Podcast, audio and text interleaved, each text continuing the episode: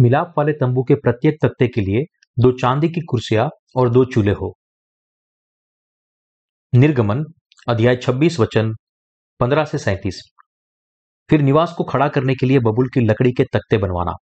एक एक तख्ते की लंबाई दस हाथ और चौड़ाई डेढ़ हाथ की हो। एक एक तख्ते में एक दूसरे से जुड़ी हुई दो दो चूल्हे हो। निवास के सब तख्तों की इसी भांति से बनवाना। निवास के लिए जो तख्ते तू बनवाएगा, उनमें से बीस तख्ते तो दक्षिण की ओर के लिए हो और बीसों तख्ते के नीचे चांदी की चालीस कुर्सियाँ बनवाना। अर्थात एक एक तख्ते के नीचे उसके चूलों के लिए दो दो कुर्सियाँ। निवास की दूसरी ओर अर्थात उत्तर की ओर के लिए बीस तख्ते बनवाना और उनके लिए चांदी की चालीस कुर्सियाँ बनवाना। अर्थात एक एक तख्ते के नीचे दो दो कुर्सियाँ हो। निवास की पिछली ओर अर्थात पश्चिम की ओर के लिए छह तख्ते बनवाना और पिछले भाग में निवास के कोनों के लिए दो तख्ते बनवाना। और ये नीचे से दो दो भागों के हो और दोनों भागों ऊपर के सिरे तक एक एक कड़े में मिलाए हो। दोनों तख्तों का यही रूप हो। ये दोनों कोनों के लिए हो और आठ तख्ते हो और उनकी चांदी की सोलह कुर्सियाँ हो। अर्थात एक एक तख्त के नीचे दो दो कुर्सियाँ हो। फिर बबुल की लकड़ी के बेड़े बनवाना। अर्थात निवास के एक और के तख्तों के लिए पाँच और निवास के दूसरी ओर के तख्तों के लिए पाँच बेड़े। और निवास का जो भाग पश्चिम की ओर पिछले भाग में होगा, उसके लिए पाँच बेड़े बनवाना।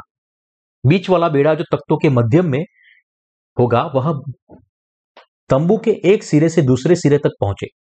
फिर तख्तों को सोने से मड़वाना और उनके कड़े जो बेड़ों के घेरों में काम देंगे, उन्हें भी सोने से बनवाना और बेड़ों को भी सोने से मड़वाना और निवास को इसी रीति से खड़ा करना जैसा इस पर्वत पर तुझे दिखाया गया है। फिर नीले बैंजनी और लाल रंग के और बटी हुई सूक्ष्म सनी वाले कपड़े का एक बीच वाला पर्दा बनवाना। वह कड़ाई के काम किए हुए करूबों के साथ बने। और उनके सोने से मड़े हुए बबुल के चार खंभों पर लटकाना। इनकी कड़ी, अंकड़िया सोने की हो और ये चांदी की चार कुर्सियों पर खड़ी रहे और बीच वाले पर्दे को अंकड़ियों के बीच लटकाकर उसकी आड़ में साक्षी पत्र का संदूक भीतर ले जाना। इस प्रकार यह बीच वाला पर्दा तुम्हारे लिए पवित्र स्थान को परम पवित्र स्थान से अलग किए रहे। फिर पवन परम पवित्र स्थान में साक्षी पत्र के संदूक के ऊपर प्रायश्चित के ढकने को रखना।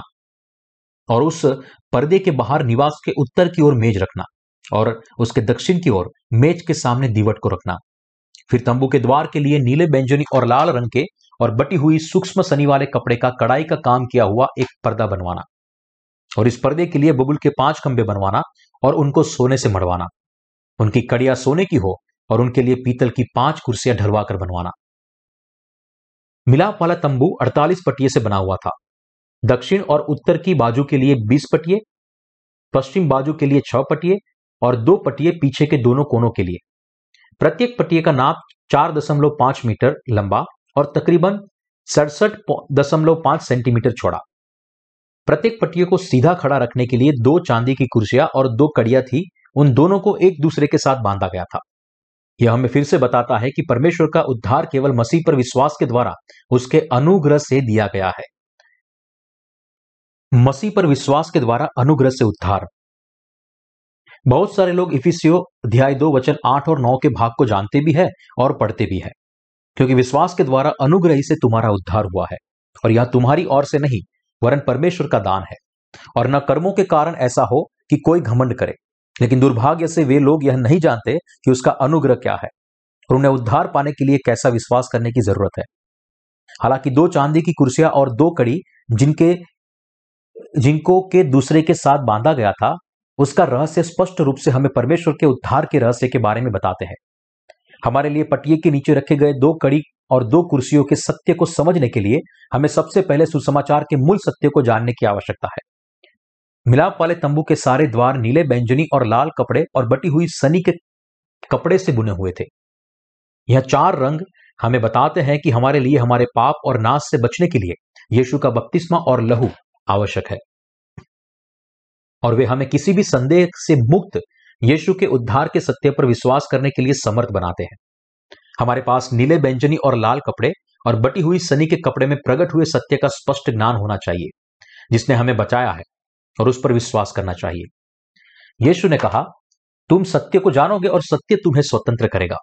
उसी रूप से हम मिलाप वाले तंबू के द्वार और परम पवित्र स्थान के पर्दे में प्रकट हुए चार रंगों में छिपे आत्मिक सत्य को जानने के द्वारा पाप से संपूर्ण माफ़ी को प्राप्त करना चाहिए। नीला बैंजनी और लाल कपड़ा और बटी हुई सनी का कपड़ा मिलाप वाले तंबू के द्वार की सामग्री है। दूसरे शब्दों में, यीशु मसीह हमारा उद्धार करता है और जो विश्वास करते हैं उनका राजा है, जिसके एक बार युहन्ना से बपतिस्मा लेने के द्वारा और एक ही बार में हमेशा के लिए हमारे सारे पापों को अपने शरीर पर उठाने के द्वारा और जगत के पापों को क्रूस तक ले जाकर अपना लहू बहाने के द्वारा, उसने हमें जगत के सारे पापों से बचाया है। वह यीशु मसीह जो राजा है, उसने हमें हमारे पापों से बचाया, क्योंकि उसने बपतिस्मा लिया था और क्रूस पर चढ़ा था। इसलिए नीला और लाल कपड़ा हमें स्पष्ट और निश्चित सत्य के बारे में बताते हैं, जो हमें हमारे पापों से बचाने के लिए छोड़ा नहीं जा सकता। हमारे पापों को उठाने के लिए यीशु ने योहन्ना से बपतिस्मा लिया और जगत के पापों को क्रूस तक ले जाने के द्वारा और अपना लहू बहाने के द्वारा उसने हमें एक ही बार में हमेशा के लिए बचाया है। इस प्रकार अपने उद्धार का कार्य परिपूर्ण किया। यहाँ हमें विश्वास करना चाहिए कि यह चार बिंदु नीला कपड़ा, यानी कि यीशु का बपतिस्मा, लाल कपड़ा, यानी कि उसका लहू, बैंजनी कपड़ा, यानी कि वह हमारा राजा है, और बटी हुई सनी का कपड़ा, यानी कि वह जटिल वचन का परमेश्वर है और हमें धर्मी बनाया है। यह वो सामग्री है जिसे हमारे उद्धार के लिए उपयोग किया गया था। हमें समझना चाहिए कि यदि हम इसके बजाय केवल इनमें से किसी एक पर विश्वास करने, करके बचने का प्रयास करते हैं तो ऐसा उद्धार संपूर्ण नहीं होगा। क्यों? क्योंकि मिलाप वाले तंबू के प्रत्येक पटिए के नीचे पटिए को सहारा देने के लिए चांदी की कुर्सियों के साथ बांधने के लिए दो कड़ियाँ लगाई है। बाइबल में चांदी परमेश्वर के अनुग्रह को दर्शाती है जो परमेश्वर का उपहार है। और रोमियो अध्याय पाँच वचन एक और दो, दो में यह लिखा है अतः जब हम विश्वास से धर्मी ठहरे तो अपने प्रभु यीशु मसीह के द्वारा परमेश्वर के साथ मेल रखे जिसके द्वारा विश्वास के कारण उस अनुग्रह तक जिसमें हम बने हैं हमारी पहुँच भी हुई। और परमेश्वर की महिमा की आशा पर घमन करे।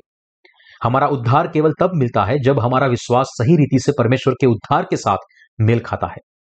ठीक वैसे, जैसे मिलाप वाले तंबू के प्रत्येक पटिए के नीचे दो कड़िया थी और पटिए को सहारा देने के लिए इन कड़ियों को कुर्सियों के साथ बांधा गया था।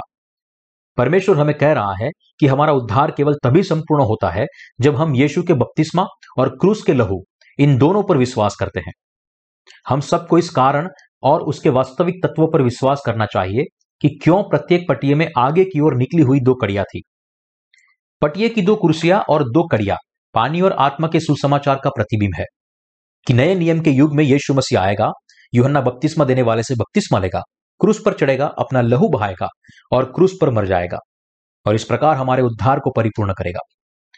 दूसरे शब्दों में, पाप की माफ़ी का अनुग्रह केवल उन लोगों के दिया गया है जो वास्तव में अपने धर्मी उद्धार पर विश्वास करते हैं। जिसे यीशु ने हमारे पापों को मिटाने के लिए योहन्ना से बपतिस्मा लेकर और क्रूस पर अपना लहू बहाने के द्वारा परिपूर्ण किया है। उसी रूप से हमें हमारे पापों से बचने के लिए हमें ऐसे विश्वास की आवश्यकता है, जो यीशु के इन दो कार्यों पर विश्वास करता है। दरअसल, मिलाप वाले तंबू की प्रत्येक चीज़ यीशु के बारे में विस्तृत चित्र को बताती है, जिसने हमें हमारे पापों से बचाया है। यह बिना वजह नहीं था कि परमेश्वर ने इसराइलियों को मिलाप वाले तंबू के प्रत्येक पटिए के लिए दो कड़िया और दो चांदी की कुर्सियाँ इस्तेमाल करने के लिए कहा था। हम परमेश्वर के द्वारा हमें दिए गए बपतिस्मा और लहू को बहाने के कार्यों के द्वारा हमारे सारे पाप और दंड से पूरी तरह से बच गए हैं और छुड़ाए गए हैं। हमारे शब्दों में पानी और आत्मा के सुसमाचार पर विश्वास करने के द्वारा हमने परमेश्वर की संतान बनने का अधिकार पाया है। हमारा विश्वास जो सोने जैसा शुद्ध है, उसका निर्माण परमेश्वर से यह उपहार प्राप्त करने के द्वारा हुआ है। क्या आप यीशु पर विश्वास करने के बाद भी यह नहीं जानते कि वास्तव में आप कौन है? क्या आप खुद को अच्छा मानते हैं? क्या आप खुद से ऐसा सोचते हैं कि आपके पास धर्मी चरित्र है, जो किसी भी परिस्थिति में किसी भी प्रकार का अधर्म सहन नहीं करता? क्या आप ऐसा सोचते हैं कि आप किसी भी तरह परमेश्वर के सामने धर्मी है, क्योंकि आप हर दिन परमेश्वर की आज्ञाओं को अपने हृदय में रखते हैं और उनका पालन करने की कोशिश करते हैं और अपने जीवन में लागू करते हैं? हम जो कुछ भी करते हैं, वह धर्मी होने का ढोंग है। जब भी हम गुप्त में व्याभिचार और परस्त्री गमन करते हैं, इन दोनों केवल या केबल या सैटेलाइट टीवी के द्वारा देखने के लिए सैकड़ों चैनल उपलब्ध है। दिन में 24 घंटे कार्यरत यह चैनल अपने खास कार्यक्रम को लाते हैं और निरंतर उसका प्रसारण करते हैं। इन चैनलों में सबसे ज़्यादा सफल विज्ञापन की खास चैनल है, वयस्क लोगों की चैनल ऐसे बहुत सारे वयस्क चैनल है जहाँ केवल चैनल बदलने से हर प्रकार की अश्लील सामग्री देखने के लिए उपलब्ध है। अश्लील वेबसाइट के बारे में क्या? कहने की ज़रूरत नहीं है, अश्लील स्पाम मेल ने दुनिया को डुबो दिया है। प्रत्येक व्यक्ति को इन अश्लील वेबसाइट की निंदा करनी चाहिए। लेकिन जब हम आपूर्ति और मांग के नियम के बारे में सोचते हैं, तब उनकी सफलता का केवल एक ही मतलब निकल कर आता है कि वास्तव में अनगिनत लोग अपने एकांत में इन वेबसाइट का आनंद लेते हैं। यह तथ्य हमें बताता है कि हम मनुष्य मूल रूप से भ्रष्ट और अश्लील है। बाइबल परस्त्रीगमन, व्यभिचार और अश्लीलता को दर्शाने के द्वारा मनुष्य के पापी हृदय को दिखाता है। परमेश्वर ने कहा है कि यह चीज़ें मनुष्य के हृदय से निकलती है और उन्हें अशुद्ध करती है। और वे स्पष्ट रूप से पाप है तो फिर क्या हम सब पाप से भरे हुए नहीं है? परमेश्वर ने बार बार कहा है कि हमारा असली स्वभाव पापी है। लेकिन क्या हम वास्तव में इसका स्वीकार करते हैं? क्या हम अपनी आँखें बंद करके और अपने कानों को ढककर हमारे पापी स्वभाव से भाग सकते हैं? हम अपने मन की कल्पना और विचारों से हर तरह से पाप करते हैं। कोई फ़र्क नहीं पड़ता कि हम अपने आप इन पापों से दूर रहने के बारे में कहें। और कोई फ़र्क नहीं पड़ता कि ऐसा करने के लिए हम कितनी कोशिश करते हैं। वे सब कुछ व्यर्थ है। वास्तव में हमारी देह ऐसी है कि न केवल हम संपूर्ण संत बन सकते हैं जो दैहिक पापों को नहीं करता, लेकिन हमारे अंदर ऐसा आकर्षण है जो बिना किसी अलगाव के पाप करता है। मनुष्यों की देह और हृदय पवित्र चीज़ों से बहुत दूर है और यह सच्चाई है। उसके अलावा वे न केवल पाप के नज़दीक रहना चाहते हैं, लेकिन वे बड़े पापों को भी करना चाहते हैं। पूर्व में कई लोगों ने जन्म से ही कन्फ्यूसियस की शिक्षा को सीखा है, और इसलिए वे इन शिक्षा को लागू करने के लिए कठिन प्रयास करते हैं। दूसरी तरफ़, पश्चिम में कैथोलिक और विधि सम्मत मसीही कलिसिया का प्रभुत्व है, और कई पश्चिमी लोग परमेश्वर की व्यवस्था का पालन करने की कोशिश करते हैं। सोचते हैं कि जब तक वे प्रयास करना जारी रखते हैं, उतना ही वे पवित्र होते जाते हैं। लेकिन कोई नहीं फ़र्क नहीं पड़ता कि उनकी धार्मिक पृष्ठभूमि क्या है। जब वे अपने आप को परमेश्वर के सामने रखते हैं और अपने वास्तविक स्वभाव में आते हैं, तब वे सब केवल पाप का ढेर और कुकर्म करने वालों का बीज है। मनुष्य अधर्मी, दोष से भरे हुए और कीचड़ और धूल से बने पापों का ढेर। यहाँ तक कि प्रतीत होता है कि अच्छे लोग जिनके अच्छे कार्य उनकी स्वीकृति के लिए नहीं, लेकिन उनके अच्छे हृदय से निकलते हैं और जो लोग अपने अच्छे कामों के लिए किसी भी प्रकार की प्रशंसा प्राप्त करना नहीं चाहते, वे इस तथ्य से भाग नहीं सकते कि जब उनका मूल्य मूल स्वरूप परमेश्वर के सामने प्रकट होता है, तब वे पाप का ढेर और कुकर्म करने वालों का बीज है। क्योंकि मनुष्य की भलाई की हिमायत करना परमेश्वर के सामने बहुत बड़ा पाप है। इसलिए जब तक लोग अपने दंड को नहीं पहचानते और पानी और आत्मा के सुसमाचार का स्वीकार नहीं करते, जो परमेश्वर का प्रेम है, तब तक वे पाप के दंड से बच नहीं सकते। परमेश्वर के सामने मनुष्य की कोशिश को अच्छाई के रूप में नहीं देखा जा सकता। धूल के जितनी छोटी सी भी नहीं, और मनुष्य की इच्छा परमेश्वर के सामने केवल मलिन है। बाइबल में मनुष्य को अक्सर लकड़ी के रूप में दर्शाया गया है। बबुल की लकड़ी को मंदिर के प्रवेश द्वार पर खंबे के रूप में तब तक नहीं रखा गया, जब तक परमेश्वर ने उसे सोने से न मड़ा। और परमेश्वर के द्वारा दिए गए उद्धार के अनुग्रह के बगैर लोग धूल से बढ़कर नहीं है, जो आग के न्याय का सामना करेंगे।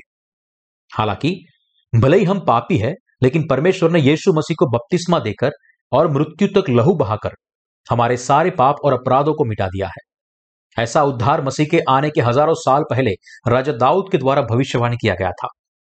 उदयाचल, अस्ताचल से जितनी दूर है, उतने हमारे अपराध को हमसे उतनी ही दूर कर दिया है। जैसे पिता अपने बालकों पर दया करता है, वैसे ही यहोवा अपने डरवैयों पर दया करता है। क्योंकि वह हमारी सृष्टि जानता है और उसको स्मरण रहता है कि मनुष्य मिट्टी है। भजन संहिता, अध्याय 103 वचन 12 से 14 हम परमेश्वर की धार्मिकता को जानते उससे पहले मनुष्य की धार्मिकता हमारे जीवन का मापदंड थी। जब मैं परमेश्वर के उद्धार के उपहार को नहीं जानता था और उसके वचन पर विश्वास नहीं करता था, तब मैं भी वैसा ही था। वास्तव में मेरे पास खुद की कोई धार्मिकता नहीं थी, लेकिन फिर भी मैं अपने आप को अच्छा मानता था। इसलिए मेरे बचपन से कई बार ऐसा समय आया जब मैं अन्याय को सहन नहीं कर पाया और यहाँ तक कि जो लोग मेरे मुकाबले के नहीं थे, उनसे भी लड़ाई करता था। धर्मी जीवन जीना मेरा उद्देश्य था। इस तरह, क्योंकि मैंने अपने आप को परमेश्वर के सामने रखने में विफल हुआ, इसलिए मैं खुद की धार्मिकता से भर गया। इसलिए मैंने खुद को दूसरे से अच्छा माना और धर्मी जीवन जीने के लिए कठिन प्रयास किया। लेकिन मेरे जैसे लोग परमेश्वर की धार्मिकता के सामने पाप के ढेर से बढ़कर ज़्यादा कुछ नहीं है। मैं ऐसा व्यक्ति नहीं था जो परमेश्वर के द्वारा दी गई दस आज्ञाओं और 613 नियमों का पालन करता था। वास्तविकता यह है कि उन्हें पालन करने की मेरी इच्छा अपने आप में आधार्मिकता और कार्य था, जो परमेश्वर के वचन के विरुद्ध में विद्रोह था, जो घोषित करता था कि मैं पूरी तरह से पाप करने के लिए सक्षम था और यह मेरे खिलाफ में था। मनुष्य की सारी धार्मिकता परमेश्वर के सामने अधार्मिकता है। यह पीढ़ी, जिसने अश्लीलता और भ्रष्टता की बाढ़ के बीच में परमेश्वर और उसके वचन को गवा दिया है, उन्होंने अपराध बोध की विवेक को भी गवा दिया है। हम अधर्मी थे और पाप से भरे हुए थे, लेकिन अब प्रभु ने पानी और आत्मा के सुसमाचार के द्वारा हमें बचाकर अपनी प्रजा बनाया है। हम सब अधर्मी थे, लेकिन उद्धार के उपहार के द्वारा परमेश्वर ने हमारे जैसे लोगों को उनके पाप से बचाया। पवित्र स्थान का प्रत्येक पटिया चार दशमलव पाँच मीटर ऊँचा और सड़सठ दशमलव पाँच सेंटीमीटर चौड़ा था जो बबुल की लकड़ी से बना हुआ सोने से मड़ा गया था और प, और पवित्र स्थान की दीवार को रूप में लगाया गया था। प्रत्येक पट्टी के नीचे पट्टियों को बनाए रखने के लिए चांदी की दो कुर्सियाँ लगाई गई थी। यहाँ चांदी की कुर्सियाँ प्रकट करती है कि परमेश्वर ने खुद आपको और मुझे बचाया है। परमेश्वर ने हमें पाप से बचाया यह सत्य उसका प्रेम है। जिसके तहत यीशु इस पृथ्वी पर आए और हमारे पापों को लेने के लिए बपतिस्मा लिया। क्रूस पर मरने के द्वारा हमारे पापों का दंड सहा। इस तरह उसने हमें जगत के सारे पाप और दंड से बचाया है। उसने हमें जो उद्धार का उपहार दिया है, उस पर विश्वास करने के द्वारा हम नया जीवन प्राप्त कर पाए हैं। परमेश्वर ने हमें जो उद्धार का उपहार दिया है, वह सोने की तरह शुद्ध है, इसलिए हमेशा के लिए न बदलने वाला है। प्रभु ने हमें जो उद्धार दिया है, वह यीशु के बपतिस्मा और लहू से बना हुआ है। और इसने पूरी तरह से और स्पष्ट रीति से हमारे सारे पापों को मिटा दिया है। प्रभु ने हमें हमारे सारे पापों से बचाया है, इसलिए आप और मैं पूरी तरह से उन पापों से छुटकारा पा चुके हैं, जो हमने अपने मन, अपने विचार और हमारे वास्तविक कर्मों के द्वारा किए थे। परमेश्वर ने हमारे हृदय में जो उद्धार का उपहार दिया है, उस पर विश्वास करने के द्वारा हम उसके अमूल्य संत बन गए हैं। मिलाप वाले तंबू के प्रत्येक पट्टियों को बनाए रखने के लिए दो कुर्सियों के द्वारा परमेश्वर ने हमें पानी और आत्मा के उद्धार के बारे में बताया है। परमेश्वर हमें कहता है कि यह सौ प्रतिशत उसका अनुग्रह और उपहार है कि हम उसकी संतान बने हैं। यदि हम यीशु के बपतिस्मा और लहू पर हमारे विश्वास को हमेशा निकाल दें तो हमारे अंदर कुछ भी नहीं बचेगा। हम सब ऐसे लोग थे जो पाप के लिए दंड के हकदार थे। हम केवल नासवान है जो परमेश्वर की व्यवस्था के मुताबिक हमारी निश्चित मौत से पहले घबराते हैं, जिन्होंने समझने और आग के न्याय के लिए विलाप करना था जो हमारा इंतज़ार करता था। इसलिए यदि हम पानी और आत्मा के सुसमाचार के बगैर जीवन जीते हैं तो हम कुछ भी नहीं कर सकते। ऐसे युग में जीवन जीते जो अब पाप से व्याप्त है, हमें कभी भी नहीं भूलना चाहिए कि हमारे प्रारंभ में केवल आग का न्याय हमारा इंतज़ार कर रहा था। हम ऐसे नासवान लोग थे। हालाँकि परमेश्वर का अनुग्रह अब हम पर आया, क्योंकि उसने हमें पानी और आत्मा का उद्धार दिया है। मसीहा इस पृथ्वी पर आया, युहन्ना से बपतिस्मा लिया, अपना लहू बहाया और क्रूस पर मरा। मृत्यु से फिर जीवित हुआ और इस प्रकार हमें हमारे सारे पाप, अधर्म और सारे दंड से बचाया। पानी और आत्मा के संपूर्ण सुसमाचार पर विश्वास करने के द्वारा अब हम हमारे सारे पाप से बच गए हैं और हम हमारे विश्वास से केवल परमेश्वर को धन्यवाद दे सकते हैं। हालाँकि हम देह में, हमारे कार्य में, सेवकाई में अपर्याप्त है। और फिर भी मैं पूरी दुनिया में पानी और आत्मा के सुसमाचार का प्रचार करता हूँ। हालाँकि यह युग भ्रष्ट है, लेकिन हम पानी और आत्मा के सुसमाचार पर विश्वास करते हैं, इसलिए हम दुष्टता से स्वतंत्र होकर पूर्ण रूप से प्रभु की सेवा कर पाते हैं। हमारे मन में यह आता है, वह हमारे खुद की समर्थ है। लेकिन परमेश्वर ने हमें उद्धार का अनुग्रह देने के द्वारा पवित्रता किया है इसलिए। क्योंकि परमेश्वर ने हमें संपूर्ण रीति से पाप और दंड से बचाया है, इसलिए हम इस उद्धार की सामर्थ को पा सकते हैं। और यह पूरी तरह से उसकी वजह से है कि हम पूर्ण रूप से प्रभु की सेवा कर पाते हैं। क्योंकि प्रभु ने पानी और आत्मा के द्वारा हमें हमारे सारे पापों से बचाया है। इसलिए मैं विश्वास करता हूँ कि हम अपनी कमज़ोरी के बावजूद भी उसकी सेवा कर पाते हैं। और अब हमारे पास कमियाँ और दोषों से बंधे हुए नहीं है। मैं आज जो कुछ भी हूँ, वह परमेश्वर के अनुग्रह के द्वारा हूँ। वास्तव में यदि हमारे प्रभु का अनुग्रह नहीं होता तो यह सारी चीज़ें असंभव होती। यदि प्रभु का अनुग्रह नहीं होता तो पूरी दुनिया में पानी और आत्मा के सुसमाचार का प्रसार करना और पूर्ण तरीके से इस सुसमाचार की सेवकाई करना संभव नहीं होता। सौ प्रतिशत यह परमेश्वर ने हमें दिए हुए उद्धार के अनुग्रह के द्वारा है कि आप और मैं सुसमाचार का बचाव और सेवकाई करके हमारा जीवन जीते हैं। हम विश्वास से परमेश्वर के मंदिर के खंबे और उसके राज्य की प्रजा बने हैं। क्योंकि प्रभु ने हमें सोने के समान विश्वास दिया है। इसलिए जब हम परमेश्वर के घर में रह सकते हैं, इस युग में जहाँ दुनिया के पाप में बस रही है, ऐसे युग में जहाँ ज़्यादातर लोग परमेश्वर को भूल गए हैं या उस पर दोष लगाते हैं, हम शुद्ध पानी से साफ़ किए गए हैं और शुद्ध बने हैं और हम शुद्ध पानी को पीने के योग्य, पूर्ण रूप से परमेश्वर की सेवकाई करने के योग्य बने हैं। शब्द इस बात को बयां नहीं कर सकते कि इस आशीष की वजह से मैं कितना धन्यवादित हूँ। हमारा विश्वास वास्तव में ऐसा है हम कैसे धर्मी बने? हम कैसे खुद को धर्मी कहने के योग्य बने, जबकि हमारे अंदर कोई अच्छाई नहीं है? कैसे आपके और मेरे पाप, जैसे पापी मनुष्य पाप रहित बने? क्या आप अपने देह की धार्मिकता से पाप रहित और धर्मी बने हैं? देह के विचार, आपके अपने प्रयास और आपके अपने कर्म, क्या इनमें से किसी ने आपको पाप रहित विश्वास करके धर्मी बने हैं? क्या आप पानी और आत्मा के सुसमाचार पर विश्वास करके धर्मी बने हैं? क्या आप नीले व्यंजनी और लाल कपड़े और बटी हुई सनी के कपड़े में प्रकट हुए सत्य के उद्धार पर विश्वास करके धर्मी बने हैं? क्या आप मसीह के द्वारा परिपूर्ण किए गए और परमेश्वर के वचन में प्रकट हुए पानी और आत्मा के सुसमाचार पर विश्वास किए धर्मी बन गए हैं? क्या कभी धर्मी नहीं बन पाएँगे?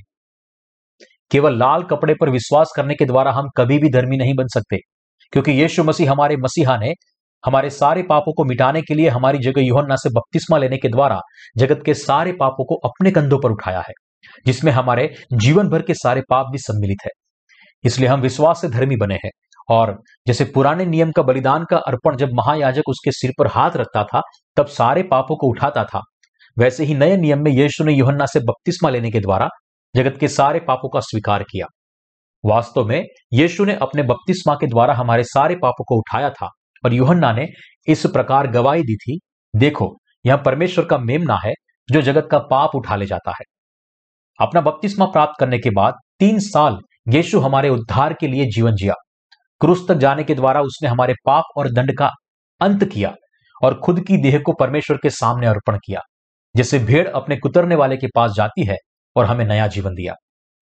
क्योंकि यीशु मसीह ने योहन्ना से प्राप्त बपतिस्मा के द्वारा हमारे पापों को उठाया था इसलिए जब उसे रोमन सैनिकों के द्वारा क्रूस पर चढ़ाया गया, तब उसके दोनों हाथों और पैरों में कीले ठोकी गई। क्रूस पर लटक कर यीशु ने अपने शरीर के सारे लहू को बहा दिया और वह हमारे उद्धार के आखिरी पड़ाव में आया और कहा, पूरा हुआ। इस प्रकार वह मरा। तीन दिनों के अंदर वह मृत्यु से जीवित हुआ, स्वर्ग के राज्य में उठा लिया गया और इस प्रकार हमें अनंत जीवन देने के द्वारा वह हमारा उद्धार करता बना। युहन्ना से बपतिस्मा लेकर जगत के पापों को अपने कंधों पर उठाकर और अपने क्रूस पर पुनरुत्थान और स्वर्ग में उठाए जाने के द्वारा यीशु हमारा संपूर्ण उद्धार करता बना। इसलिए बाइबल कहती है, और जब इनकी क्षमा हो गई है तो फिर पाप का बलिदान नहीं रहा। केवल क्रूस पर के विश्वास और क्रमिक पवित्रता के सिद्धांत ने कभी भी आपके पाप को आपसे दूर नहीं किया। मसीहियों को जानना चाहिए कि वे केवल यीशु के क्रूस के लहू पर विश्वास करने के द्वारा अपने पापों से संपूर्ण उद्धार नहीं पा सकते, क्योंकि लोग हर दिन अपनी आँख और कार्य के द्वारा पाप करते हैं। इसलिए वे केवल क्रूस पर के लहू पर ही विश्वास करके अपने पापों को मिटा नहीं सकते। वर्तमान समय में लोगों के जीवन में जो व्यापक अपराध है, जो वे अपने जीवन में करते हैं, वह है यौन अनैतिकता। जैसे यौन अश्लीलता की संस्कृति पूरी दुनिया में फैल रही है, वैसे ही यह पाप हमारी देह में गहराई से समाया हुआ है। बाइबल व्यभिचार न करने की आज्ञा देता है। लेकिन आज की वास्तविकता यह है कि अपने आसपास की परिस्थितियों से घिरकर कई लोग न चाहते हुए भी पाप को करते हैं। परमेश्वर ने घोषित किया है कि जो कोई किसी स्त्री पर कुदृष्टि डाले, वह अपने मन में उसी से व्याभिचार कर चुका है। और इसलिए हर दिन हमारी आँख जो देखती है, वह सब अश्लीलता है। इसलिए लोग हर मिनट हर पल ऐसे दुष्ट पाप करते हैं। जब ऐसा है तो वे कैसे पश्चाताप की प्रार्थना करने से पवित्र हो सकते हैं? और परमेश्वर के राज्य में प्रवेश कर सकते हैं। कैसे वे धर्मी बन सकते हैं? जब वे अपने आप को लंबे समय तक अनुशासित करते हैं और बूढ़े होकर किसी भी तरह पवित्र होते हैं तो क्या उनके हृदय धर्मी बन सकते हैं? क्या उनके चरित्र नम्र बने हैं? क्या वह अधिक धैर्यवान बने हैं? निसंदेह नहीं। उसके ठीक विपरीत हुआ। मसीह सिद्धांतों के बीच क्रमिक पवित्रता का सिद्धांत प्रचलित है। यह सिद्धांत कहता है कि जब मसीही क्रूस पर यीशु की मृत्यु पर लंबे समय तक विश्वास करते हैं, हर दिन पश्चाताप की प्रार्थना करते हैं और हर दिन प्रभु की सेवा करते हैं, तब वे धीरे धीरे पवित्र और शांत बनते हैं। यह दावा करता है कि हमने जब यीशु पर विश्वास किया था, उसके लंबे समय बिताने के बाद हम ऐसे व्यक्ति बनते हैं जिसका पाप से कोई लेना देना नहीं है और जिसके कर्म धर्मी है। और जब मौत हमारे पास आती है, तब हम संपूर्ण रीति से पवित्र बनने, बनते हैं और इस प्रकार पूरी तरह से पाप रहित बनते हैं। और यह यह भी सिखाता है कि क्योंकि हमें हर समय पश्चाताप की प्रार्थना करनी है, इसलिए जैसे हमारे कपड़े धुलते हैं, वैसे ही हमें हर दिन हमारे पाप को धोना है। और इसलिए जब हम अंत में मरेंगे, तब हम ऐसे व्यक्ति बनकर परमेश्वर के पास जाएँगे जो संपूर्ण धर्मी है। बहुत सारे ऐसे लोग हैं जो इस प्रकार विश्वास करते हैं। लेकिन यह मनुष्य के विचारों से बना एक परिकल्पित अनुमान है। रोमियो अध्याय पाँच वचन उन्नीस कहता है क्योंकि जैसा एक मनुष्य के आज्ञा न मानने से बहुत लोग पापी ठहरे, वैसे ही एक मनुष्य के आज्ञा मानने से बहुत लोग धर्मी ठहरे। यह भाग हमसे कहता है कि हम सब एक मनुष्य के आज्ञा मानने से धर्मी बने हैं। जो आप और मैं नहीं कर पाए, वह यीशु मसीह ने प्राप्त किया, जब वह व्यक्तिगत रूप से इस पृथ्वी पर आया। इस बात को ठीक तरह जानते हुए कि आप और मैं खुद के पाप से स्वतंत्र नहीं हो सकते, यीशु ने हमारे बदले हमारे पाप को मिटाया कुछ ऐसा जो न आप कर सकते और न तो मैं कर सका। इस पृथ्वी पर आकर बपतिस्मा लेकर क्रूस पर चढ़कर और मृत्यु से फिर से जीवित होकर उसने आपको और मुझे बचाया है और एक ही बार में हमेशा के लिए हमें हमारे पापों से शुद्ध किया है। यीशु मसीह अपने लोगों को उनके पापों की माफ़ी के द्वारा उद्धार दे पाया क्योंकि उसने परमेश्वर की इच्छा का पालन किया था। मसीहा के रूप में परमेश्वर की इच्छा का पालन करके यीशु मसीह ने अपने बपतिस्मा क्रूस और पुनरुत्थान के द्वारा उद्धार का अनुग्रह हमें दिया। इस प्रकार हमें उद्धार का उपहार देने के द्वारा यीशु ने संपूर्ण तरीके से पाप की माफ़ी को परिपूर्ण किया है। और अब विश्वास के द्वारा हमें इस उद्धार का अनुग्रह मिला है, क्योंकि प्रभु ने पाप से हमारे उद्धार को परिपूर्ण किया है, जो हमारे प्रयासों से कभी पाया नहीं जा सकता था। हालाँकि बहुत सारे लोग यीशु ने लिए हुए बपतिस्मा पर विश्वास नहीं करते, लेकिन उसकी जगह लहू पर विश्वास करते हैं, जो उसने क्रूस पर बहाया था। और अपने खुद के कार्य के द्वारा पवित्र बनने का प्रयास करते हैं। दूसरे शब्दों में, भले ही यीशु ने योहन्ना से बपतिस्मा लेने के द्वारा सारे पापों को ले लिया, फिर भी लोग इस सत्य पर विश्वास नहीं करते। मत्ती का अध्याय तीन हमें बताता है कि यीशु ने अपने सार्वजनिक जीवन में सबसे पहले जो किया, वह था योना से बपतिस्मा लेना। यह सत्य चारों सुसमाचार लेखकों के द्वारा अभी प्रमाणित है। यीशु ने मनुष्य जाति के प्रतिनिधि योहन्ना बपतिस्मा देने वाले से बपतिस्मा लेकर हमारे पापों को ले लिया। और फिर भी बहुत सारे ऐसे लोग हैं जो इस सत्य को अनदेखा करते हैं और इस पर विश्वास नहीं करते। ऐसे लोग यीशु के बपतिस्मा पर विश्वास किए बिना यीशु पर विश्वास करते हैं और उत्साह से क्रूस के लहू की स्तुति करते हैं, जो उसने बहाया था। क्रूस पर यीशु की मृत्यु के दुख से वे अपनी भावनाओं को उत्तेजित करते हैं, अपनी स्तुति में हर प्रकार से शोरगुल करते हैं और चिल्लाते हैं, लहू में अद्भुत सामर्थ्य है। मेमने के लहू में चमत्कार करने वाला अद्भुत सामर्थ्य है। दूसरे शब्दों में, वे खुद की भावनाएँ, जोश और ताकत से परमेश्वर के पास जाने की कोशिश करते हैं। लेकिन आपको यह समझना चाहिए कि जितना ज़्यादा वे ऐसा करते हैं, उतना ही ज़्यादा वे ढोंगी बनने जाते हैं। पवित्र होने का ढोंग करते हैं, लेकिन वास्तव में उनके हृदय में गुप्तता से पाप संचित है। हम पानी और आत्मा के सुसमाचार को जाने बिना कैसे यीशु पर अपने उद्धारकर्ता के रूप में विश्वास कर सकते हैं? जब हम लोगों को मिलाप वाले तंबू के बारे में बात करते हुए सुनते हैं, तब अक्सर हम देखते हैं कि उनको थोड़ा सा भी अंदाज़ा नहीं होता है कि वे किस बारे में बात कर रहे हैं। जब मिलाप वाले तंबू पर विश्वास करने की बात आती है, तब हमें जो ठीक लगे ऐसे तरीके से कैसे विश्वास कर सकते हैं? क्योंकि प्रभु के द्वारा परिपूर्ण किया गया पाप से उद्धार इतना व्यापक है। इसलिए परमेश्वर ने हमें इस योग्य बनाया कि हम यह समझ सके कि कितनी व्यापकता और मजबूती से हमारे उद्धार को परिपूर्ण किया गया है।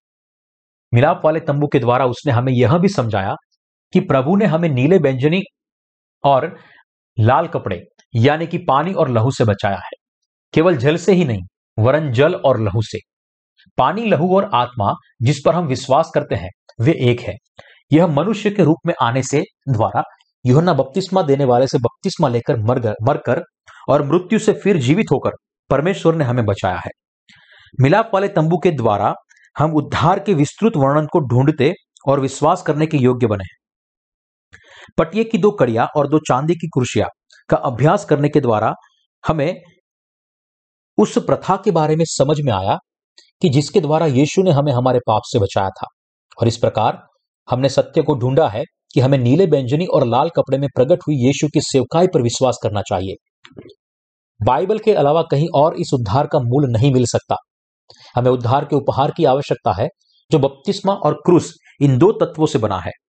जो लोग इस सत्य पर विश्वास करते हैं, वे परमेश्वर से जन्म लिए हुए लोग बन सकते हैं।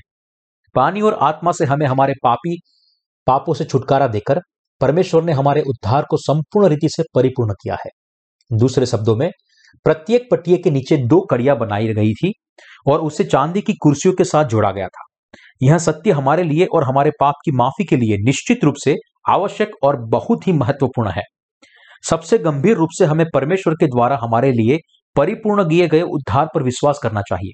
क्योंकि यदि हम नीले व्यंजनी और लाल कपड़े के सत्य पर विश्वास नहीं करते हैं तो हम कभी भी उद्धार नहीं पा सकते। जैसे मिलाप वाले तंबू के प्रत्येक पट्टियों को सीधा खड़े रहने के लिए दो चांदी की कुर्सियों की ज़रूरत थी। वैसे ही जब यीशु मसीह पर विश्वास करने की बात आती है, तब उसके अनुग्रह को दो सत्य बहुत ही आवश्यक है। वे क्या है? वह है कि यीशु ने बपतिस्मा लेकर हमारे पापों को ले लिया और उसे क्रूस तक ले जाकर और क्रूस पर चढ़ने के द्वारा हमारे पापों के श्राप के सारे दंड सहे। जो कोई भी धर्मी बना है, वह केवल संपूर्ण उद्धार के यह दो अनुग्रह पर पूर्ण विश्वास करने के द्वारा ही बना है। यीशु के बपतिस्मा और क्रूस के लहू, इन दोनों पर हमारा विश्वास उद्धार के उसके उपहार के दो केंद्र बिंदु है, जो हमें परमेश्वर के घर में मजबूती से खड़े रहने के योग्य बनाता है। जैसे दो कड़ियों को चांदी की दो कुर्सियों के अंदर रखा गया, इसलिए प्रत्येक पटिया सीधा खड़ा रह पाया। इस तरह हमारे सही विश्वास के द्वारा, जो उसके उद्धार के दो केंद्र बिंदु पर विश्वास करता है, हम वास्तव में उसके निर्दोष लोग बने हैं। यीशु के द्वारा दिए गए पानी और आत्मा के सुसमाचार के द्वारा हमने सोने के जैसा शुद्ध विश्वास पाया है, जो कभी ना बदलने वाला है।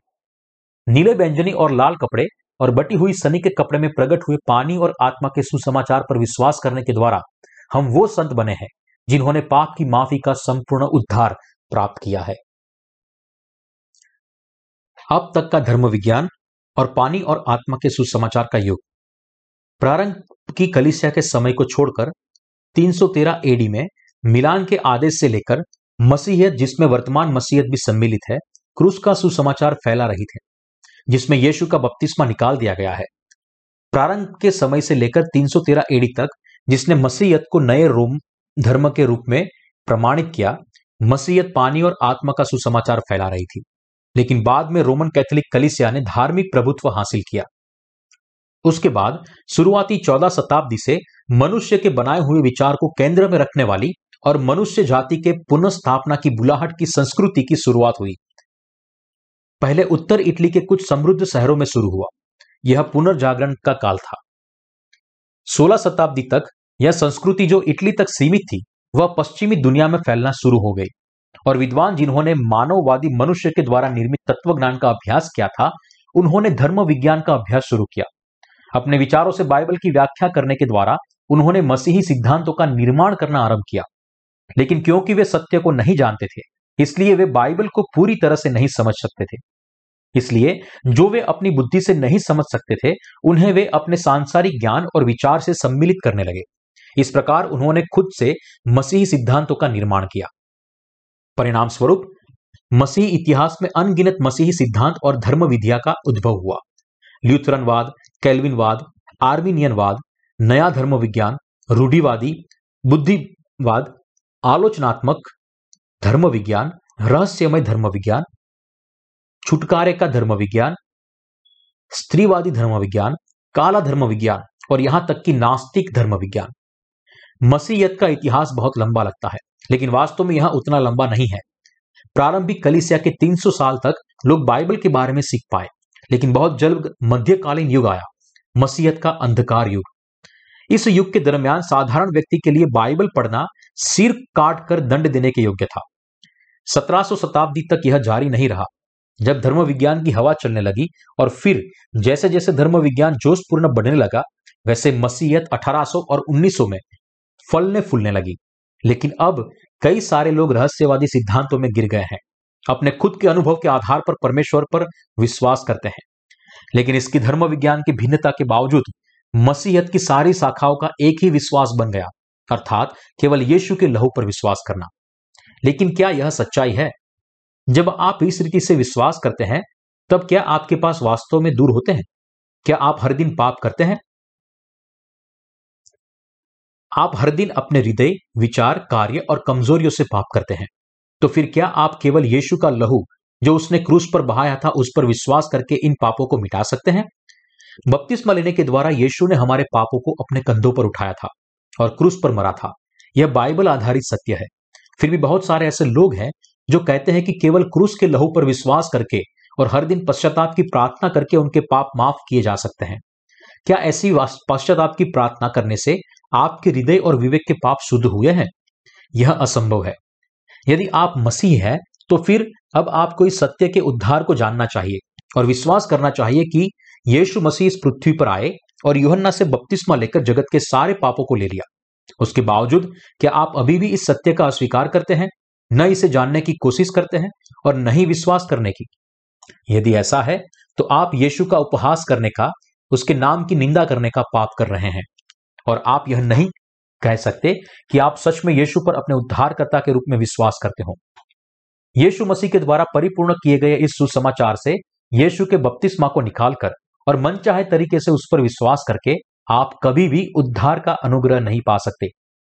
फिर भी बहुत सारे मसीही इस सत्य पर विश्वास नहीं करते कि यीशु ने हमारे पापों को मिटा दिया है। लेकिन इसके बजाय अपने खुद के विचारों का अनुसरण करते हैं और जैसा वो चाहते हैं, वैसे विकृत सत्य पर विश्वास करते हैं। इन दिनों उनके हृदय, उनके गलत सैद्धांतिक विश्वास के द्वारा ज़्यादा से ज़्यादा कठोर हो रहे हैं। वे विश्वास करते हैं कि केवल क्रूस के लहू पर विश्वास करने के द्वारा उनके पाप मिट सकते हैं। लेकिन परमेश्वर के द्वारा नियोजित उद्धार का उत्तर निम्नलिखित है। हम यीशु के बपतिस्मा, क्रूस पर उसकी मृत्यु और उसके पुनरुत्थान पर विश्वास करने के द्वारा पाप की अनंत माफ़ी प्राप्त कर सकते हैं। फिर भी बहुत सारे लोग बढ़ रहे हैं जो उद्धार के सत्य से यीशु के बपतिस्मा को निकालकर यीशु पर विश्वास करते हैं। गलत फहमी और गलत विश्वास का निम्नलिखित सूत्र अचल नियम है। यीशु क्रूस और उसका पुनरुत्थान, पश्चाताप की प्रार्थना, अच्छे कार्य, ये सब मिलकर क्रमिक पवित्रता के द्वारा प्राप्त उद्धार। जो लोग इस तरह से विश्वास करते हैं, वे केवल अपने होठों से कहते हैं कि उन्होंने अपने पाप की माफ़ी पाई है। हालाँकि सत्य यह है कि उनके हृदय ढेर सारे पापों से भरे हुए हैं, जो अभी भी अनसुलझे हैं। क्या अभी भी आपके हृदय में पाप है? यदि यीशु पर विश्वास करने के बावजूद भी आपके हृदय में पाप है तो फिर स्पष्ट रूप से आपके विश्वास के साथ कोई समस्या है, क्योंकि आप यीशु पर केवल एक धर्म की रीति से विश्वास करते हैं, इसलिए आपका विवेक शुद्ध नहीं है और आपके अंदर पाप है। हालाँकि जो वास्तविकता आप समझ सकते हैं, वह है कि आपके हृदय में अभी भी पाप है, जो अपनी बहुत आयत में है। क्यों? क्योंकि जिन लोगों ने सच में यह समझा है कि उन्होंने पाप किया है वे यह समझ सकते हैं कि इन पापों की वजह से वे नरक में बंधे हुए हैं। और जब वे ऐसा करते हैं, तब अंत में वे आत्मा में नम्र बनते हैं और इस प्रकार सच्चे उद्धार के वचन को सुनने के योग्य बनते हैं। यदि आप परमेश्वर से पाप की माफ़ी पाना चाहते हैं तो आपका हृदय तैयार होना चाहिए। जिनके हृदय तैयार होते हैं, वे परमेश्वर के सामने कबूल करते हैं। परमेश्वर, मैं पाप की माफ़ी पाना चाहता हूँ। मैं लंबे समय से यीशु पर विश्वास करता हूँ, लेकिन अभी भी मेरे अंदर पाप है। क्योंकि पाप की मजदूरी मृत्यु है, इसलिए मैं नरक में डाला जाऊँगा। इस तरह वे परमेश्वर के सामने अपने आप को संपूर्ण पापी समझते हैं। जो लोग परमेश्वर के वचन को समझते हैं, जो लोग विश्वास करते हैं कि परमेश्वर के वचन जैसा कहता है, वैसा ही परिपूर्ण हुआ है, यह और कोई नहीं, लेकिन वे लोग हैं जिनके हृदय तैयार है। परमेश्वर बिना किसी अपवाद के इन आत्माओं से मिलता है। ऐसे लोग उसके वचन सुनते हैं, अपनी आँखों से वचन को देखते हैं और उसका स्वीकार करते हैं।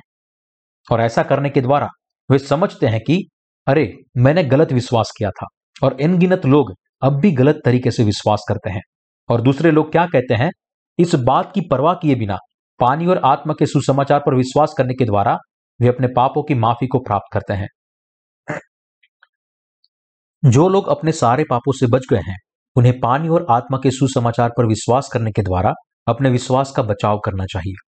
हालाँकि यह जगत अनगिनत बुरे सिद्धांतों से भरा हुआ है, जो नया जीवन पाए हुए व्यक्ति के हृदय को भी व्यग्र और शुद्ध कर सकता है। प्रभु यीशु ने हमें चेतावनी दी है, देखो, फरीसियों के खमीर और हेरोदेश के खमीर से चौकस रहो, लेकिन हम यह भी नहीं बता सकते कि कितनी खमीर वाली शिक्षाएँ पाई जाती है, जो एक बार सुनने से ही लोगों के हृदय को अशुद्ध करती है। हमें यह समझना चाहिए कि कैसे यह दुनिया यौन अनैतिकता का संकेत कर रही है। हम जो विश्वास करते हैं, उन्हें यह जानना चाहिए कि हम अब किस युग में जीवन जी रहे हैं और हमारे विश्वास का बचाव करना चाहिए। फिर भी हम ऐसे पापी संसार में जीवन जी रहे हैं, हमारे हृदय में अभेद सत्य है कि प्रभु ने हमें पाप से बचाया है। गवाही के वचन, जो हमारे न बदलने वाले उद्धार की गवाही देते हैं, वो है पानी और आत्मा का सुसमाचार। हमें सत्य पर विश्वास होना चाहिए, जिसे न तो दुनिया के द्वारा हिलाया जा सकता है, न ही उसे रोका सके। इस संसार की सारी चीज़ सत्य नहीं है। परमेश्वर ने हमें कहा है कि धर्मी जगत को जीत लेगा। यह न बदलने वाले सत्य के सुसमाचार पर उनका विश्वास है कि धर्मी बुराई को जीतेगा और जगत पर जीत हासिल करेगा। भले ही हम अपर्याप्त है, फिर भी हमारे हृदय, हमारे विचार और हमारी देह अभी भी परमेश्वर के घर में है और वह अभी भी विश्वास से उद्धार के सुसमाचार पर खड़ा है। हम पानी और लहू के सुसमाचार पर दृढ़ता पूर्वक खड़े हैं कि प्रभु ने हमें बचाया है। इसके कारण हम परमेश्वर से बहुत आभारी है। कोई फ़र्क नहीं पड़ता कि यह दुनिया प्रचुर पाप से भरी हुई है। फिर भी हम धर्मियों के हृदय में निर्दोष विवेक और विश्वास है जो सोने के जैसा चमकता है। हम सब धर्मी इस विश्वास के द्वारा ऐसा जीवन जी पाएँगे जो जगत को जीत लेता है। प्रभु के वापस लौटने के दिन तक और यहाँ तक कि हम उसके राज्य में हैं फिर भी हम इस विश्वास की प्रशंसा करेंगे। हम हमेशा प्रभु की स्तुति करेंगे, जिसने हमें बचाया है, और हमारे परमेश्वर की स्तुति करेंगे, जिसने हमें यह विश्वास दिया है। यह सच्चा विश्वास जो परमेश्वर के सामने हमारे पास है, उसे चट्टान पर उठाया जाएगा। उसे किसी भी परिस्थिति में हिलाया नहीं जा सकता है। इस प्रकार प्रभु के सामने खड़े होने के दिन तक हम इस पृथ्वी पर जीते हैं, तब हमारे साथ चाहे कुछ भी हो जाए, हम विश्वास के द्वारा हमारे हृदय का बचाव करेंगे। भले चाहे इस जगत की सारी चीज़ें नष्ट कर दी जाए, भले ही यह दुनिया पाप में डूब जाए, भले ही चाहे यह दुनिया पुराने समय के सदोम और अमोरा से भी बदतर हो जाए, फिर भी हम इस दुनिया का अनुसरण नहीं करेंगे। लेकिन हम पवित्रता से परमेश्वर पर विश्वास करेंगे। हम उसकी धर्म, धार्मिकता का अनुसरण करेंगे और हम उस काम को निरंतर करेंगे जो उद्धार के इन दिनों अनुग्रह को फैलाते हैं, जो परमेश्वर का सच्चा अनुग्रह है।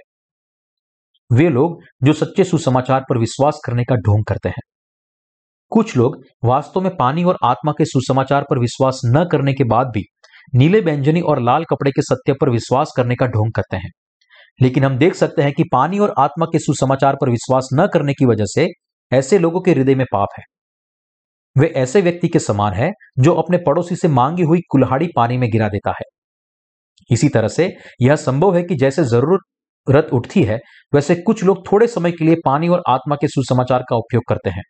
लेकिन यह विश्वास किए बगैर कि पानी और आत्मा का सुसमाचार सच्चा है, वे प्रचार करते समय या संगति के समय सच्चे विश्वास के साथ बोल नहीं सकते और सत्य पर विश्वास न करने वाले लोग आधे रास्ते में ही अपने विश्वास को त्याग कर देते हैं। लेकिन पानी और आत्मा के सुसमाचार का सत्य नहीं बदलता और इसीलिए उन्हें पानी और आत्मा के सुसमाचार पर विश्वास करना चाहिए। लेकिन इब्रानियों अध्याय सात वचन बारह कहता है, क्योंकि जब याजक का पद बदला जाता है तो व्यवस्था का भी बदलना अवश्य है। कुछ लोग दावा करते हैं कि व्यवस्था भी बदल गई है, इसलिए यीशु ने जिस उद्धार को परिपूर्ण किया है, वह वास्तव में पुराने नियम के अनुसार परिपूर्ण नहीं हुआ। यीशु ने केवल इस पृथ्वी पर आकर और क्रूस पर मरकर हमें बचाया है। नया तरीका।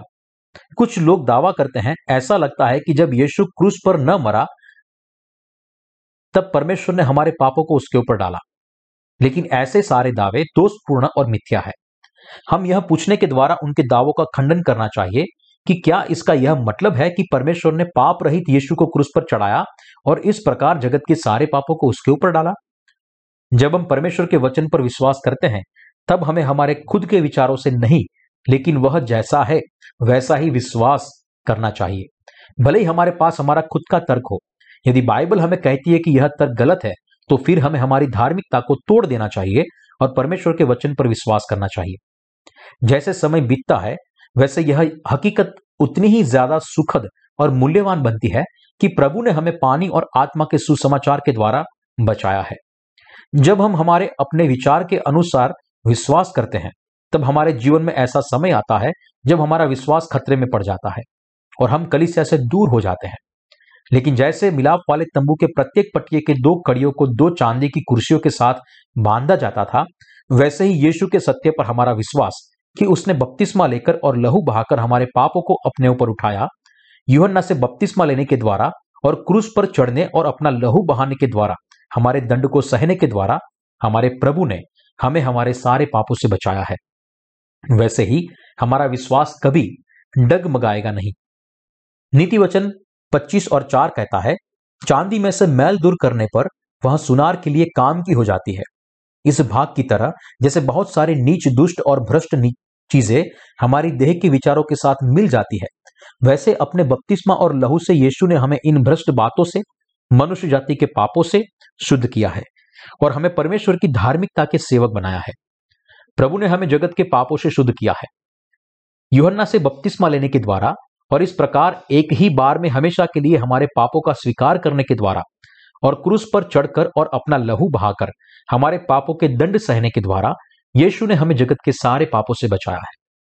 उसी रूप से जो लोग पानी और आत्मा के सुसमाचार पर विश्वास करते हैं, वे अपने उद्धार के लिए निश्चित हैं। कुछ समय के लिए हमारे कार्य चिंताजनक लग सकते हैं, लेकिन पानी और आत्मा का सुसमाचार हमारे विश्वास को दृढ़ता से पकड़ कर रखता है। ठीक वैसे जैसे चांदी की कुर्सियाँ दो कड़ियों से बंद कर प्रत्येक पड़ियों को बनाए रखता है। उद्धार का अनंत अनुग्रह जो हमें थामे रहता है। अब आइए हम अपने ध्यान को बेड़े की ओर केंद्रित करते हैं, जिसने मिलाप वाले तंबू के तख्तों को एक साथ जोड़े रखा था। निर्गमन अध्याय 26 वचन 26 और 27 कहता है, फिर बबुल की लकड़ी के बेड़े बनवाना। अर्थात, निवास के एक और के तख्तों के लिए पाँच और निवास के दूसरी और के तख्तों के लिए पाँच बेड़े। और निवास का जो भाग पश्चिम की ओर पिछले भाग में होगा, उसके लिए पाँच बेड़े बनवाना। मिलाप वाले तंबू का आकार समकोणीय था। मिलाप वाले तंबू के द्वार और परम पवित्र स्थान के लिए खंबे रखे गए थे और बाकी चीज़ें तख्तों से बनी थी। यह तख्ते पाँच बेड़े से मड़ी गई थी। इन बेड़ों को पकड़ने के लिए प्रत्येक तख्तों के लिए पाँच सोने की कड़ी बनाई गई थी। पाँच बेड़ों को मिलाप वाले तंबू के तीनों बाजू के तख्तों पर रखा गया था। उत्तर, दक्षिण और पश्चिम। जैसे यह तख्ते सोने की कड़ियों से निकलने वाले इन बेड़ों से थामे हुए थे, वे वहाँ पर पुख्ता थे। इसलिए अनेक नीचे, उनके नीचे चांदी की कुर्सियाँ से मंडित और पाँच बेड़ों से एक साथ जुड़कर यह तख्ते सीधे और मज़बूत खड़े थे। और जैसे 48 तख्तों को पाँच बेड़े से मड़ा गया था और इस एक दूसरे को समर्थित समर्थित थे, वैसे ही परमेश्वर के लोग भी पानी और आत्मा के सुसमाचार के द्वारा परमेश्वर के साथ बंधे हुए हैं। परमेश्वर की कलिसिया यह स्थान है जहाँ पानी और आत्मा के उद्धार के उपहार को प्राप्त किए हुए लोग मिलते हैं और अपने विश्वास के जीवन को जीते हैं। यीशु ने पत्र से कहा कि वह अपनी कलिसिया को पत्थर पर बनाएगा। वैसे ही वह स्थान जहाँ पाप की माफ़ी पाए हुए लोगों के मिलने के द्वारा परमेश्वर के राज्य का निर्माण होता है, वह है परमेश्वर की कलिसिया। परमेश्वर हमें दिखा रहा है कि उसने नीले व्यंजनी और लाल कपड़े में प्रकट हुए यीशु के कार्यों के द्वारा हमें जगत के पापों से संपूर्ण रीति से बचाया है। निर्गमन अध्याय 26 वचन 28 कहता है, बीच वाला बेड़ा जो तख्तों के मध्य में होगा, वह तंबू के एक सिरे से दूसरे सिरे तक पहुँचे। यह बीच वाले बेड़े का, बेड़े को इतना लंबा बनाया था कि सारे तख्तों को एक साथ में बांधा जा सके। तो फिर बीच वाला बेड़ा जो तख्तों के मध्य में से होकर निकलता है, उसका क्या मतलब है? इसका मतलब है कि धर्मी लोग एक दूसरे से जुड़ेंगे। और उनके विश्वास एक दूसरे से संगत करेंगे। दूसरे शब्दों में, प्रभु के द्वारा दिए गए पानी और आत्मा के सुसमाचार के द्वारा, परिपूर्ण उद्धार करने के द्वारा, वे विश्वास से एक दूसरे के साथ संगति कर सकते हैं। धर्मी विश्वास से आँखों में आँखें डाल सकते हैं। इसलिए, जब हम अपने साथी, संत या सेवक से मिलते हैं और उनसे संगति करते हैं, तब हम वास्तव में हृदय की इस संगति को महसूस कर सकते हैं। एक ही विश्वास, एक ही बपतिस्मा और एक ही परमेश्वर। आइए इफिसियो अध्याय चार वचन तीन से सात देखते हैं। और मेल के बंधन में आत्मा की एकता रखने का यत्न करो। एक ही देह है और एक ही आत्मा। जैसे तुम्हें जो बुलाए गए थे, अपने बुलाए जाने से एक ही आशा है। एक ही प्रभु है, एक ही विश्वास, एक ही बपतिस्मा और सबका एक ही परमेश्वर और पिता है, जो सबके ऊपर और सबके मध्य में और सब में है। पर हम में से हर एक को मसीह के दान के परिमाण के अनुसार अनुग्रह मिला है। प्रेरित पौलुस ने हमें मेल के बंधन में आत्मा की एकता रखने का प्रयास करने के लिए कहा है। यीशु का बपतिस्मा और क्रूस, जब हम इन दो चीज़ों के, से बने उद्धार के उपहार को प्राप्त करते हैं, तब शांति और हृदय में प्रवेश करती है। जब हम हमारे हृदय में पाप की माफ़ी को प्राप्त करते हैं, तब हम मसीह में एक परिवार बनते हैं। संक्षिप्त में, हम एक देह बनते हैं। एक प्रभु, यीशु मसीह जिसने हमें बचाया, वह एक है। एक विश्वास, आप क्या विश्वास करते हैं? आप नीले व्यंजनी और लाल कपड़े और बटी हुई सनी के कपड़े में प्रकट हुए यीशु के पानी और लहू और आत्मा के सुसमाचार पर विश्वास करते हैं। एक बपतिस्मा। प्रेरित पौलुस एक बार और यीशु के बपतिस्मा पर ज़ोर देता है। यहाँ वह क्रूस का उल्लेख नहीं करता, लेकिन उसके बजाय वह यीशु के बपतिस्मा के बारे में बताता है, जिसने सारे विश्वासियों को बिना शर्त शुद्ध किया। हमारे लिए उसके बपतिस्मा पर विश्वास करना, मसीह में बपतिस्मा लेना है और इस प्रकार मसीह को पहचानना है। एक परमेश्वर परमेश्वर एक है। इस परमेश्वर ने अपने बेटे को भेजने के द्वारा हमें बचाया है। यह सारी चीज़ें पानी, लहू और आत्मा में एक विश्वास की ओर इशारा करती है। जब हमारे अंदर पानी और आत्मा के सुसमाचार पर विश्वास होता है, तब हमारे हृदय एक दूसरे के साथ संगति कर सकते हैं। जिन्होंने पापों की माफ़ी पाई है, वे एक दूसरे से आँखों में आँखें डालकर मिल सकते हैं।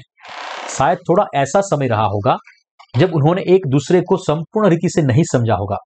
लेकिन जैसे बीच वाला बेड़ा जो तख्तों के मध्य में से होकर निकलता है, वैसे ही यदि उन्होंने अपने हृदय में पाप की माफ़ी को प्राप्त किया है तो फिर वे एक दूसरे के साथ संगति कर सकते हैं।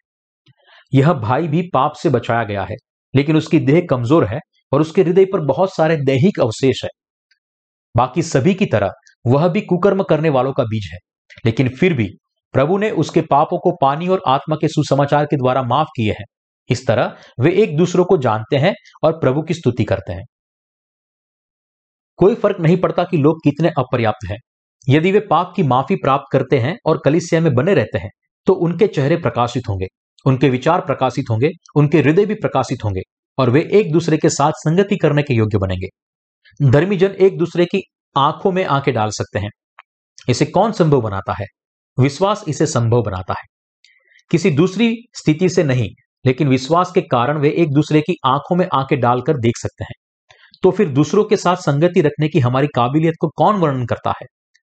हम उन लोगों के साथ हमारे हृदय को बांट नहीं सकते जो मसीह में नहीं है, क्योंकि वे अपने हृदय में पानी और आत्मा के सुसमाचार के सत्य पर विश्वास नहीं करते। जो लोग पानी और आत्मा के सुसमाचार पर विश्वास नहीं करते हैं, वे किसी भी तरह से हमारे साथ संगति नहीं रख सकते। भाई और बहनों, वास्तव में परमेश्वर की कलिसिया क्या है? यह उन लोगों का इकट्ठा होना है जो मसीह यीशु में पवित्र किए गए हैं, संत होने के लिए बुलाए गए हैं। यह उन लोगों का समूह है जो सत्य पर विश्वास करते हैं कि यीशु ने बपतिस्मा लेकर उनके पापों को साफ़ किया है। उसने इन पापों को अपने कंधों पर उठाकर और क्रूस पर उन सारे दंडों को सहने के द्वारा उन्हें बचाया है और वह मृत्यु से जीवित हुआ है और उनका उद्धार करता बना है। परमेश्वर की कलिसिया इस समूह के अलावा और कुछ नहीं है। जिसमें व्यक्ति पानी और आत्मा के सुसमाचार पर विश्वास करता है। आपके हृदय और मेरे हृदय में इस विश्वास के कारण जब हम इसकी कलिसिया में होते हैं, तब एक दूसरे की आँखों में आँखें डाल सकते हैं। जैसे परमेश्वर जब हमारी और देखता है, तब वह हमारे बाहरी रूप को नहीं देखता है, लेकिन हमारे हृदय की ओर देखता है। वैसे ही हम जिन्होंने पाप की माफ़ी पाई है, वे भी बाहरी रूप को नहीं देखते, लेकिन हम एक दूसरे के हृदय को देखकर संगति करते हैं। क्या यह व्यक्ति वास्तव में अपने हृदय में विश्वास करता है? यही हम देखते हैं। कोई फ़र्क नहीं पड़ता कि उसके व्यक्तित्व में भिन्नता है। यदि वह एक प्रभु, एक विश्वास, एक बपतिस्मा, एक परमेश्वर और सबका पिता पर विश्वास करता है तो फिर कोई फ़र्क नहीं पड़ता। क्योंकि हम विश्वास करते हैं, इसलिए हम मिलाप वाले तंबू के खंभों और तक, तख्त बन चुके हैं। क्योंकि हम विश्वास करते हैं, इसलिए हम परमेश्वर का परिवार बने हैं। क्या आप पानी और आत्मा के सुसमाचार पर विश्वास करते हैं? क्योंकि हम विश्वास करते हैं, इसलिए हम पूरी दुनिया में उद्धार के प्रकाश को फैला रहे हैं। जैसे शुद्ध सोना परमेश्वर के घर में चमकता है। हम केवल उनके साथ हमारे हृदय को बांट सकते हैं, जिन्होंने पाप की माफ़ी पाई है, क्योंकि पवित्र आत्मा उनके हृदय में निवास करता है। यदि हमने पापों की माफ़ी पाई है, केवल तभी हम एक दूसरे के साथ संगति कर सकते हैं। लेकिन यदि हमने पापों की माफ़ी नहीं पाई है तो फिर हम एक दूसरे के साथ संगति नहीं कर सकते। पापी वो है जो लोगों के बाहरी रूप को देखकर भेद करता है और रूप संपत्ति या शोहरत को देखकर उसके साथ व्यवहार करते हैं। लेकिन हम धर्मी अपने हृदय में ऐसा नहीं करते। धर्मी के लिए कोई भेदभाव नहीं है। जब लोग पहले पाप की माफ़ी को प्राप्त करते हैं, तब मैं अक्सर उन्हें पूछता हूँ, क्या आपने वास्तव में पाप की माफ़ी पाई है? क्या अभी भी आपके अंदर पाप है? या क्या आपके सारे पाप दूर हो गए हैं? बहरहाल, बाइबल के विषय में आपके पास बहुत सारे प्रश्न होंगे। क्या नहीं है? जिसे आप अपने विश्वास के जीवन में आगे बढ़ते हैं, तब समय समय पर उसे पूछिए। आपकी कमज़ोरी भी प्रकट होंगी और आप आगे बढ़ते समय कुछ गलतियाँ भी करेंगे। लेकिन अगवे और वे लोग जो कलिसिया में आपके आगे गए हैं, वे आपको मदद करेंगे, ताकि सब कुछ ठीक हो। भाई और बहनों, हम धर्मियों के लिए कलिसिया की आवश्यकता है। मिलाप वाले तंबू का मतलब कलिसिया भी होता है।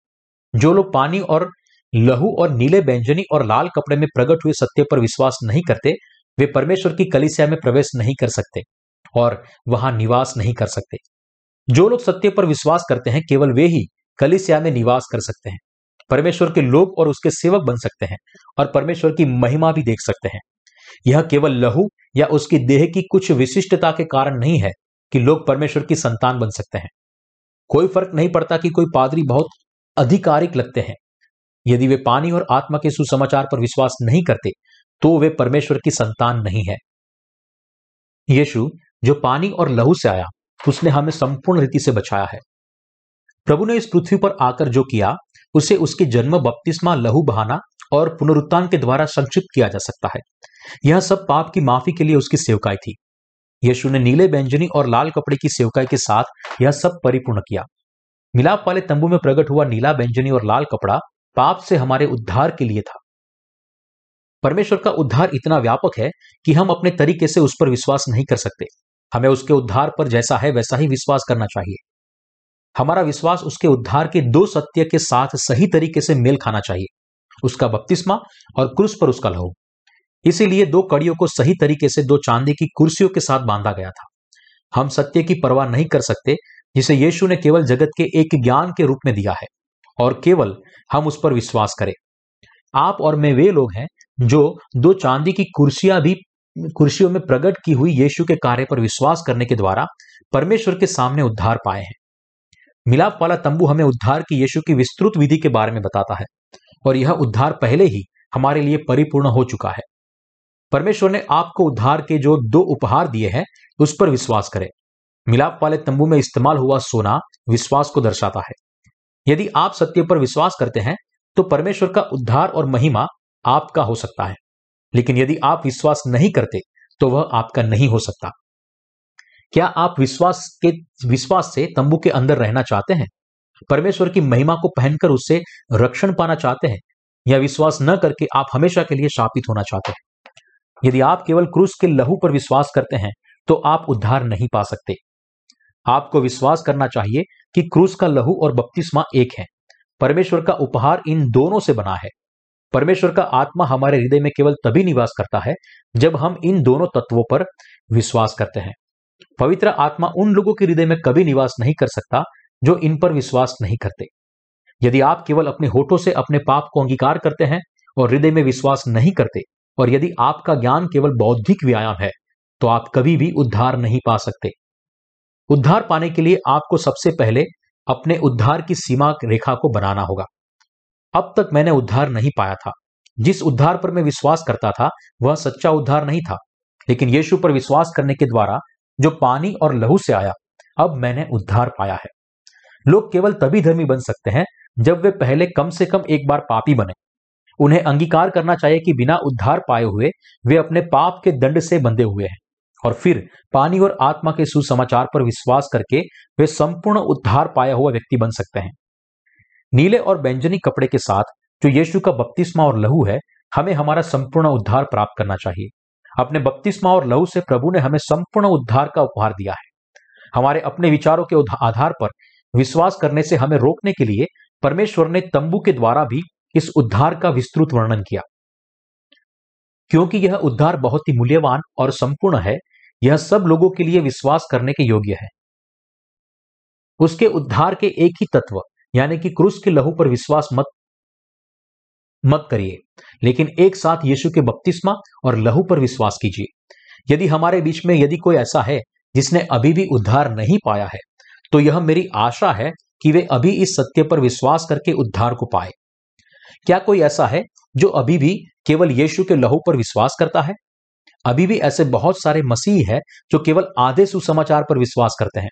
लेकिन मेरी आशा यह है कि ऐसा गलत विश्वास फिर कभी किसी के हृदय के अंदर न आए। कोई फ़र्क नहीं पड़ता क्या हो रहा है। मैं बिना उद्धार पाए लोगों की भीड़ का सदस्य नहीं बन सकता। हम वे हैं जो इन दो चीज़ों पर विश्वास करने के द्वारा संपूर्ण रीति से बचाए गए हैं। अर्थात यीशु के बपतिस्मा और लहू पर। मैं उद्धार के इन दो उपहारों के लिए परमेश्वर का धन्यवाद करता हूँ। जिसके द्वारा परमेश्वर ने मुझे बचाया है, क्योंकि प्रभु ने संपूर्ण रीति से मेरे उद्धार को परिपूर्ण किया है। इसलिए मैं पहले से ही श्राप और न्याय से स्वतंत्र हो चुका हूँ। वास्तव में हमारा उद्धार जो नीले और लाल कपड़े से आया है, वह सारे शब्दों से परे मूल्यवान है। याद रखें और विश्वास करें कि आपके द्वारा उद्धार को केवल क्रूस के लहू पर विश्वास के द्वारा संपूर्ण नहीं बनाया गया, लेकिन बपतिस्मा और क्रूस के लहू दोनों से और इसीलिए इन दोनों पर विश्वास करने के द्वारा आप परमेश्वर की संतान बनते हैं। हमने पानी और आत्मा के सुसमाचार के वचन पर विश्वास करके अनंत जीवन पाया है। ऐसा रहस्य जो तंबू के तख्तों की दो कड़ियों और दो चांदी की कुर्सियों में छिपा हुआ है। मैं अपना सारा धन्यवाद हमारे प्रभु को देता हूँ, जिसने हमें जगत के पापों से बचाया है। हाल हालेलुया।